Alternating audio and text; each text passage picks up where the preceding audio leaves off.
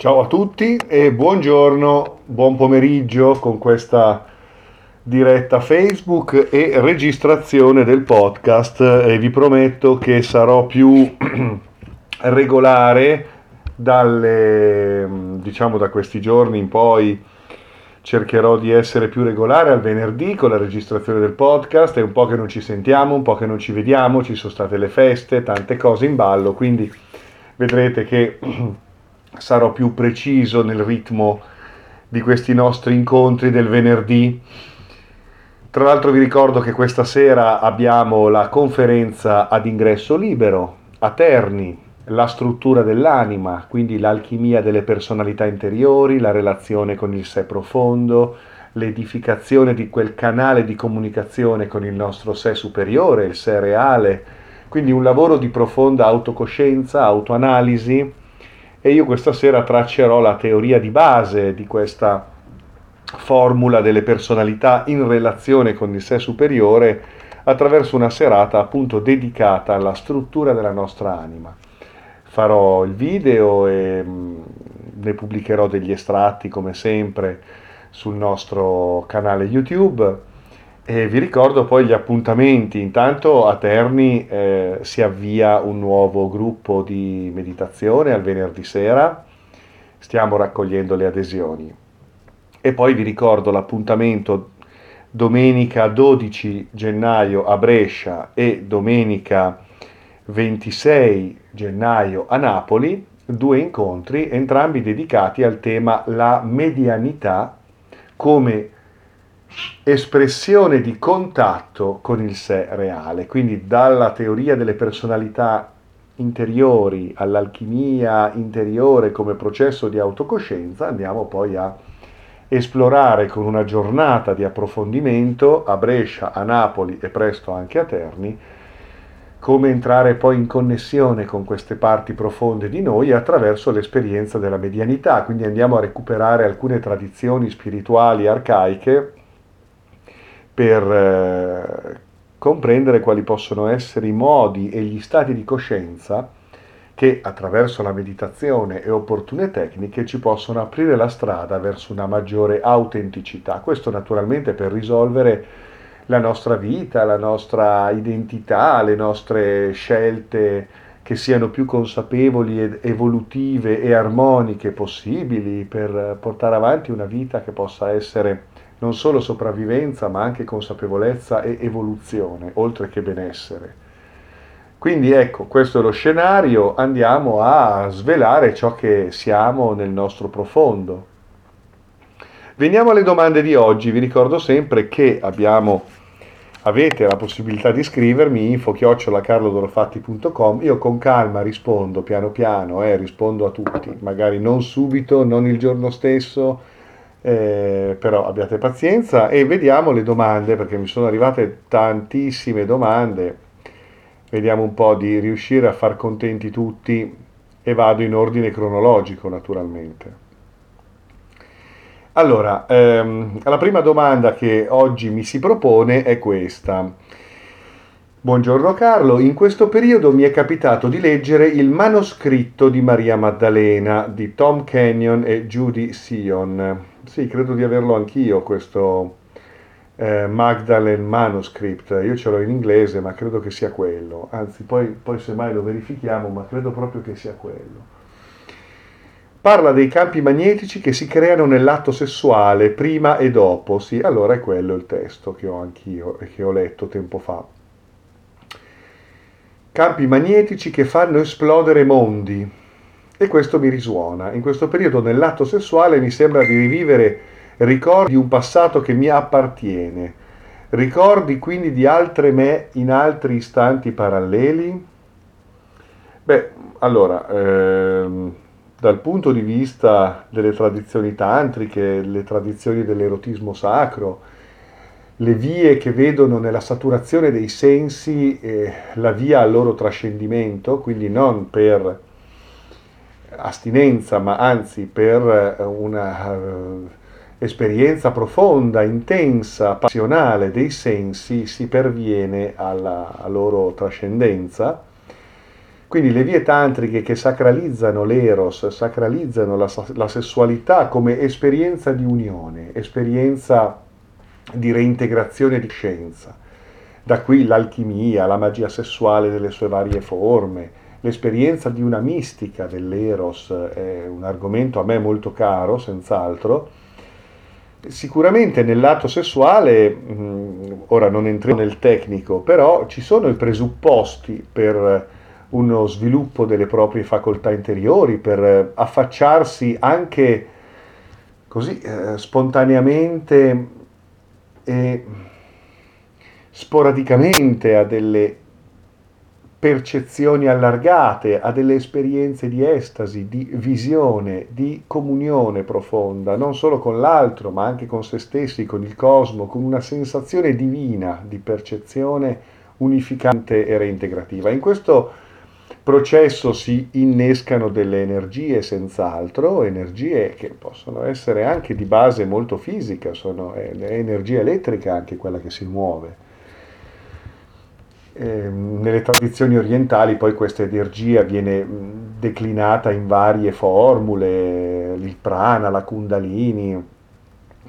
E in ogni caso, ecco, è possibile che in quel momento si vada a sensibilizzare determinate nostre facoltà e quindi si aprano delle esperienze di coscienza. Esperienze di coscienza che ci possono aprire a, a mondi, determinare mondi, qui entriamo un pochino più nel campo esoterico, magico, esperienza di determinazione di piani di realtà, qui è un discorso un pochino più complesso, però Certo, capisco benissimo quello che dici, questa idea di esplosione di mondi, eh, questa idea di, di, di mh, mm, trascendimento e eh, apertura anche a memorie, senz'altro, perché questa coscienza non è solo una coscienza che ci fa andare oltre le dimensioni dello spazio, ma ci fa andare anche oltre le dimensioni del tempo, quindi può essere che un'apertura di coscienza durante una estasi, in questo caso provocata dall'esperienza sessuale, vissuta magari in un certo modo, allora ecco che eh, si aprono delle porte che ci permettono di affacciarci a nostre esperienze in altri corpi, in altri momenti, in altre vite. Scusate, sono un po' raffreddato. Quindi sì, è assolutamente possibile. Poi non bisogna banalizzare perché tutto questo, a parte quando avviene spontaneamente, però può essere educato attraverso una, un insegnamento, una conoscenza, un percorso, una disciplina che gradualmente si può imparare, si può apprendere, dietro alla quale però c'è una filosofia di vita, c'è una concezione della vita, Tantra non è solo pratica sessuale, tecniche di ritenzione e, o eh, tecniche finalizzate al piacere, ma Tantra è una concezione della vita, quindi bisognerebbe ecco, entrare nel merito di queste considerazioni filosofiche e metafisiche, quindi comprendere qual è la, la, concezione esoterica che sta dietro poi a queste esperienze, le quali possono essere educate. E troviamo la sacralizzazione dell'eros eh, sia nelle tradizioni tipiche tantriche dello shivaismo kashmiro, per esempio, in alcuni aspetti dell'Advaita Vedanta, ehm, nel taoismo, assolutamente nel taoismo, eh, nel buddismo vajrayana, cioè troviamo in Oriente moltissime forme e tradizioni dell'eros sacro e della sessualità come esperienza di estasi spirituale e di scoperta spirituale. In Occidente ci sono varie forme di neopanesimo, neosciamanesimo, neognosticismo che indagano queste possibilità straordinarie dell'esperienza erotica mh, da diversi punti di vista, quindi poi le varie esperienze che si possono esplorare spaziano su interpretazioni differenti, esperienze differenti. Mm? Però quello che dici non è assolutamente fuori luogo. Poi il libro del manoscritto di Maria Maddalena è bello, a me piace, probabilmente la Maddalena ancora una volta è stata presa a pretesto per poi veicolare determinati insegnamenti, determinate considerazioni, però io penso che sia assolutamente lecito eh, considerare l'ipotesi per cui effettivamente anche in quell'epoca il Gesù storico, la figura della Maddalena, la figura delle donne che circondavano questo personaggio, di cui a noi arriva notizia attraverso delle fonti comunque rimaneggiate infinitamente, per cui ecco cosa sia stato quel periodo, quel momento, quel personaggio è molto difficile da ricostruire, però dal mio punto di vista tra le varie possibili ricerche e ipotesi quella di una esperienza iniziatica, esoterica, addirittura tantrica da assegnarsi al, al, al, cristianesimo delle origini secondo me ci sta, quindi la figura della Maddalena anche come consorte alchemica, spirituale, eh, tantrica del, del, Cristo, secondo me ci sta benissimo come, come possibilità. Andiamo avanti, mi dici... Uh, Allora, ed è importante parlare di questi argomenti, è molto importante perché dobbiamo anche andare oltre il, tutti i tabù che hanno mortificato la nostra sessualità, quindi prima di elevarla ad esperienza spirituale dobbiamo recuperarla nella sua naturalezza. Poi mi dici, per non parlare del simbolo del serpente che diviene eh, energia che sento sopra la testa, può essere domata questa energia. Certo che può essere domata, però ripeto, intanto bisogna partire dai nostri preconcetti, pregiudizi, sensi di colpa, il senso del peccato, ci sono tutta una serie di tabù profondi che eh, offuscano la nostra percezione riguardante il sesso e l'erotismo sacro sia nella sua versione esplicita e vissuta, sia nella sua espressione contenitiva come via secca, come via di sublimazione. Quindi bisogna fare una serie di... Scusate, Laura, Laura, mi prendi dell'acqua e dei fazzoletti per favore? Scusate, eh? sono un po' raffreddato. Fa freddo in questi giorni. Quindi, certo, il simbolo del serpente è un simbolo di vita, di rigenerazione, proprio perché le pratiche sessuali prevedono anche tra i loro effetti quello della, del ringiovanimento, quindi della rigenerazione, oltre che poi adombrare tutta quella mistica della nuova nascita, quindi del risveglio metafisico di una nuova specie che si concepisce attraverso la sublimazione dell'energia sessuale che viene distolta da, una, eh, da un replicarsi della generazione animale per, tra, per, per produrre delle trasfigurazioni metafisiche su altri piani. Questi sono argomenti molto delicati, molto importanti. Il simbolo del serpente è un simbolo bellissimo che troviamo in tutte le culture e che rappresenta l'energia della vita in senso generale poi viene anche assimilato a rappresentare la Kundalini, senz'altro. Mi sa che Laura non mi ha sentito. Laura? Ah, mi sa che non c'è, non mi sente. Va bene, come non detto. Ah, senti, mi puoi portare per favore dell'acqua e dei fazzoletti? Che sto congestionandomi. Allora, andiamo avanti.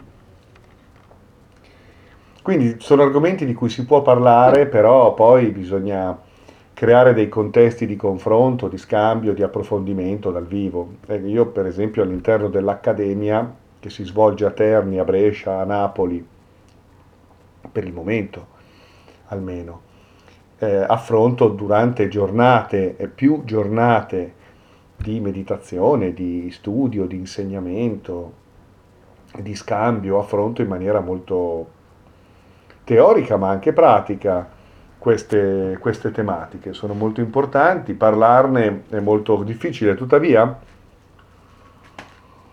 Mm. Grazie. Tuttavia ho fatto anche dei, dei, webinar online, se andate nel sito carlodorofatti.com, andate nei corsi online e ho fatto un corso di quattro lezioni, quindi introduttivo, però durante il quale fornisco alcuni riferimenti importanti, oltre che alcuni insegnamenti, alcune pratiche, e quindi quello già può essere un modo per approfondire questi temi, ok? Però direi che sei sulla giustissima strada. Andiamo avanti. Um, ah, sì, ancora questa nostra amica mi dice c'è una frase nel capitolo 31, quindi si riferisce ancora a quel libro. Il mio compito era aiutarlo a costruire il suo K, in modo che potesse affrontare con il maggiore potere i livelli della morte. Puoi dirmi di più in merito ai livelli della morte? Non riesco a collegare i livelli celestiali con i livelli della morte. Adesso non stiamo troppo attaccati ai termini, il concetto è quello della continuità di coscienza dopo la morte.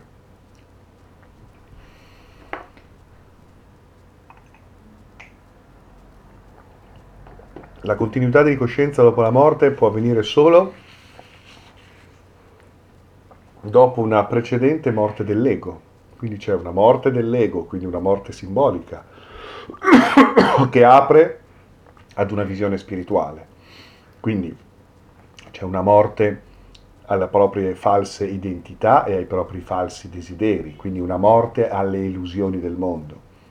Da questa morte c'è una rinascita iniziatica che ci vede come bambini nel recupero della loro innocenza che si affacciano per la prima volta con sensi e percezioni e intelletto nuovi alla luce del mondo. Quindi una volta che siamo morti alle nostre menzogne e ai nostri inganni, possiamo finalmente vedere le cose come esse sono, avendo risvegliato la nostra identità profonda. A quel punto la percezione della morte come morte fisica non ha più senso in quanto la morte fisica non è, com- non è che una circostanza legata al corpo biologico, noi possiamo tranquillamente trasferire la nostra coscienza oltre, sia in senso spirituale ma anche in senso di ritorno, di rinascita, no? con continuità di coscienza, continuità di memoria, fino ad arrivare a un punto in cui trascenderemo la vita in vita, quindi non si passerà neanche più attraverso la morte fisica, ma attraverso una trasfigurazione. Questi sono i vari livelli della morte. Per fare questo bisogna costruire un'identità spirituale, ecco il K, che permetta di trasferire il baricentro della nostra identità dal veicolo psicofisico con il quale in questo momento tendiamo ad identificarci in senso assoluto, cioè il nostro corpo, la nostra mente, le nostre emozioni attuali, Ecco, trasferire il baricentro della nostra identità da questi aspetti a un'identità spirituale più profonda, ad una coscienza più ampia di noi stessi che eh, trascende il corpo, che trascende la mente. Quindi noi non è vero che non siamo il corpo e che non siamo la mente, noi siamo anche il corpo, anche la mente, come precipitati fisici della nostra essenza spirituale, però non siamo solo quello e anzi forse è più legittimo considerare la nostra identità da assegnarsi alla nostra coscienza, alla nostra identità in quanto essere. Essere che si incarna, che si rinnova, che evolve, che gioca con, con i mondi e con la vita, che sfida se stesso nella dinamica della relazione e, e quindi anche dell'oblio, quindi anche del, dello smarrimento, per rigenerarsi attraverso infinite esperienze e infinite sfide. Ecco, noi siamo quello, quella scintilla divina, quella coscienza che eh, dobbiamo recuperare come senso di noi stessi. Una volta recuperata quella consapevolezza, ecco che allora possiamo effettivamente contare su una continuità di coscienza che prescinda dalle nostre manifestazioni fisiche. Ecco allora costruire il Ka in modo che potesse affrontare con il maggior potere i livelli della morte, cioè poter andare oltre l'apparenza della morte nel prosieguo del, del, del suo viaggio spirituale in quanto anima, in quanto coscienza. Quindi il Ka è l'antakarana, è il corpo di luce, eh? e in effetti le pratiche sessuali nelle tradizioni tantriche sono assolutamente pertinenti con la costruzione di questa coscienza, ok? Bellissimo tutto questo. Allora mi dice, ho sognato di essere uno di fronte all'altro, io e un amico. Ci siamo messi seduti, io toccavo il suo cuore con la mia mano destra e lui il mio con la sua mano destra. Braccia e corpo formavano un quadrato. Ad un certo punto ho visto un grande occhio sul suo petto ed è partita un'energia enorme, un tubo di energia che ci ha fatti balzare lontani, che continuava a proiettarci lontani. Erano come due sfere di luce che roteavano continuamente creando questo flusso di energia e luce. Un bel sogno, direi. Io mi sono sentita pronunciare Taat Massili, Taat Massili. Volevo domare l'energia alla fine mi sono visualizzata dentro a una sfera e per calmare totalmente ho immaginato una sfera specchiata, buia. Ripetevo Taat Massili, tanto che ho registrato la parola sul telefono appena sveglia. Devo chiederti anche il simbolo omega, se lo vedo sulla prima pagina di un libro, che significato ha. Allora, noi attraverso i sogni a volte spalanchiamo delle porte.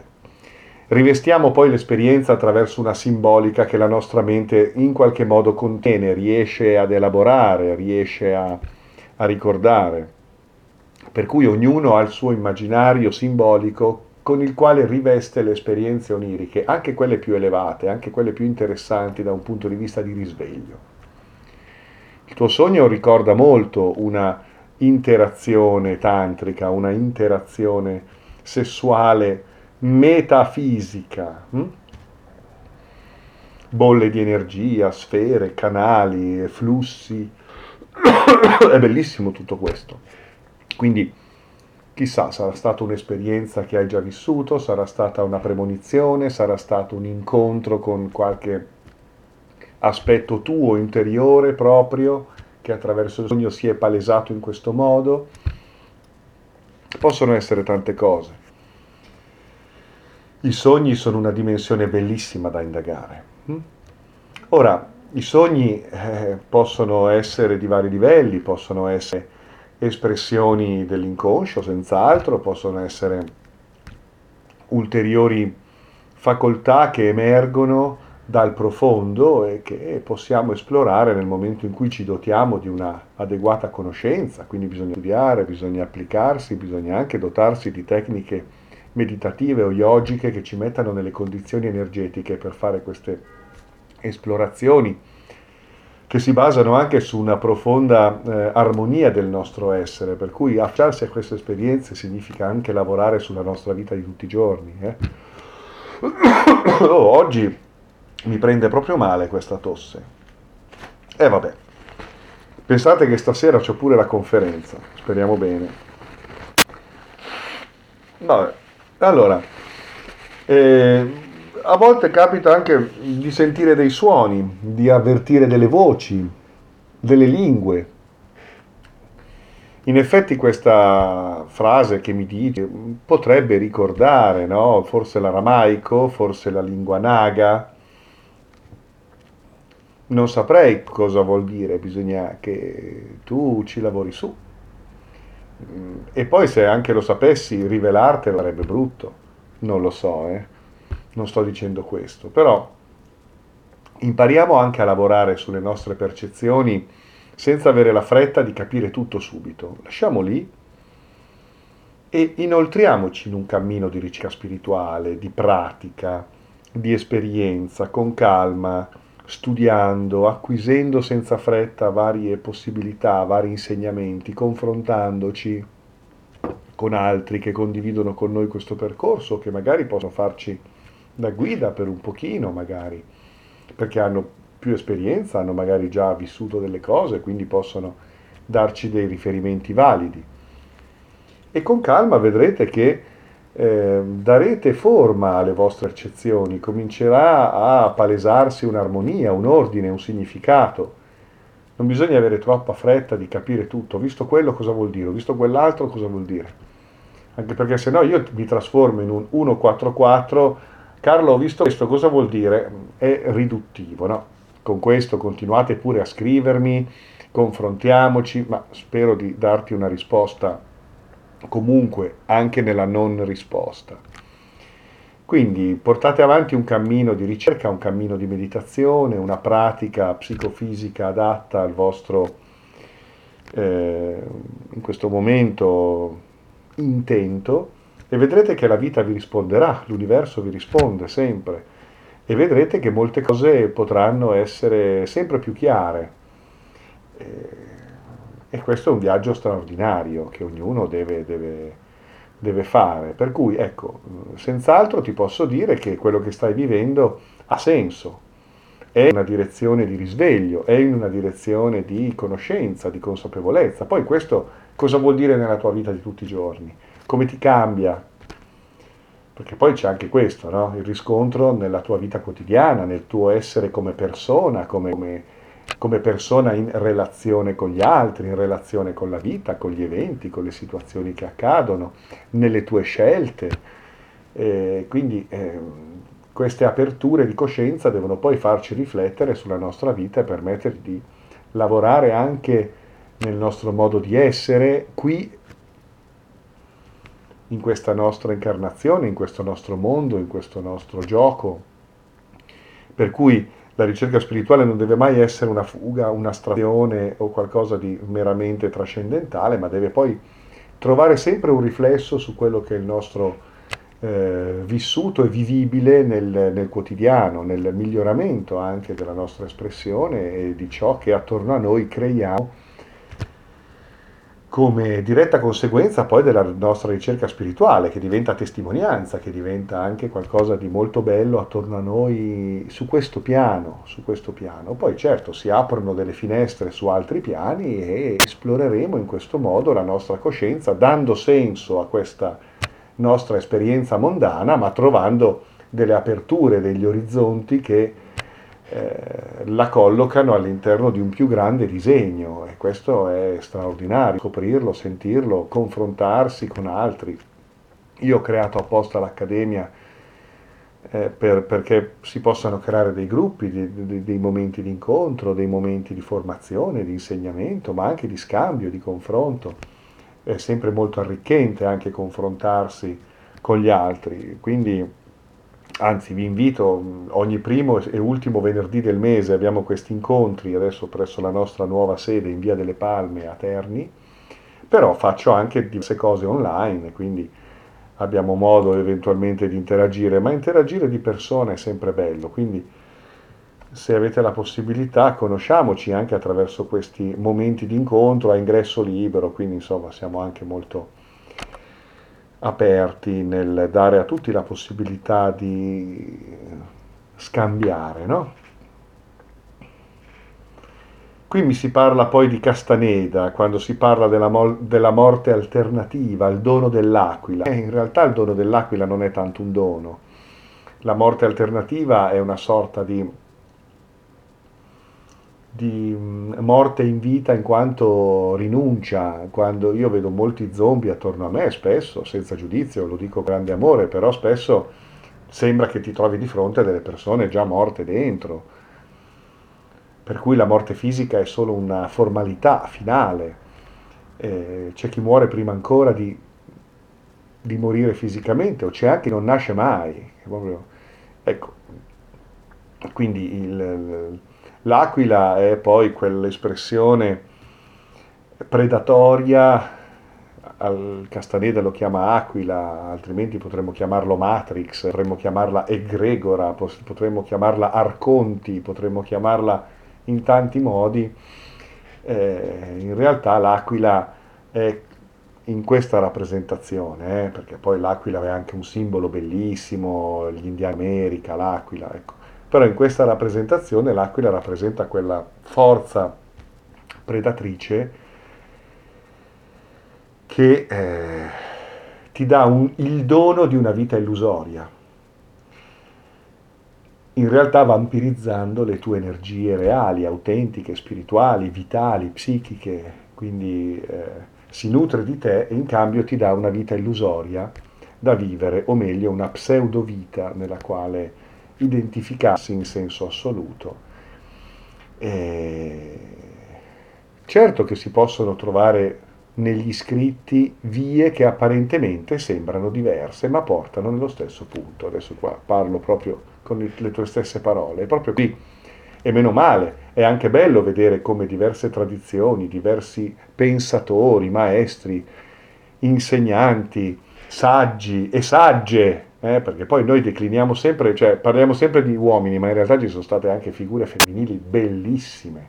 Pensate a Mer, la compagna di Aurobindo, pensate a Dion Fortune, pensate ai i pazzi, vabbè adesso andiamo indietro, il, De, il De Garda di Bingen, cioè ci sono state delle figure femminili straordinarie, eh, quindi è certo che esiste un insegnamento comune, una matrice riconoscibile che è a fondamento poi di diverse vie che si applicheranno ai contesti, alle culture, alle epoche, ai popoli, però c'è una matrice comune, riconoscibile, che è quella spirituale, che è quella esoterica, che parla attraverso archetipi, quindi simboli, più che parole, e quindi ci induce ad un risveglio di facoltà percettive e ricettive diverse rispetto alla mente e al pensiero logico formale al quale siamo abituati e quindi l'accesso al sapere esoterico e all'esperienza esoterica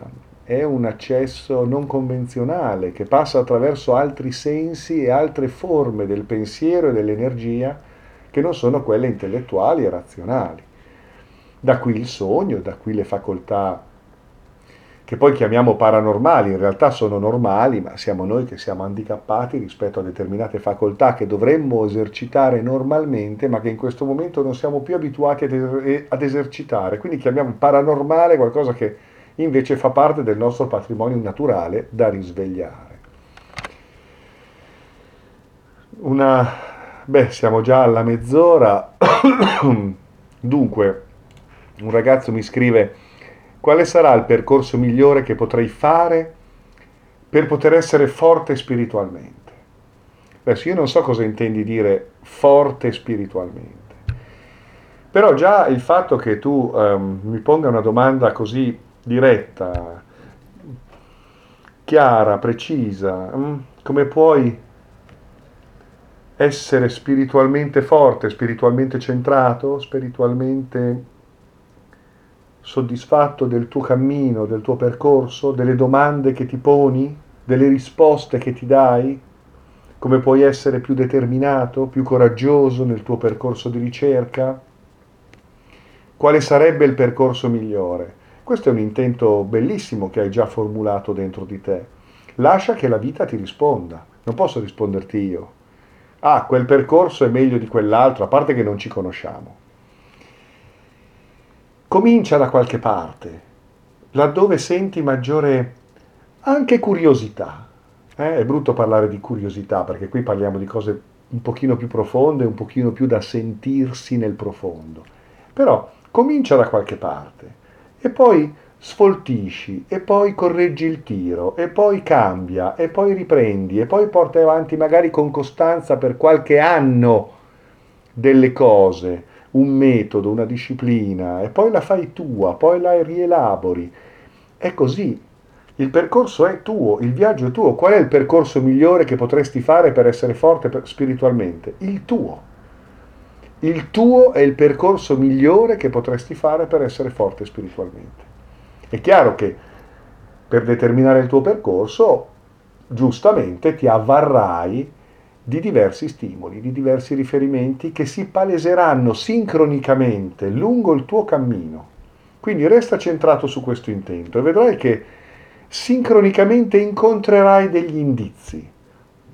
Segui quegli indizi, segui il coniglio bianco, come si dice in Matrix, no? segui il coniglio bianco, segui i tuoi indizi.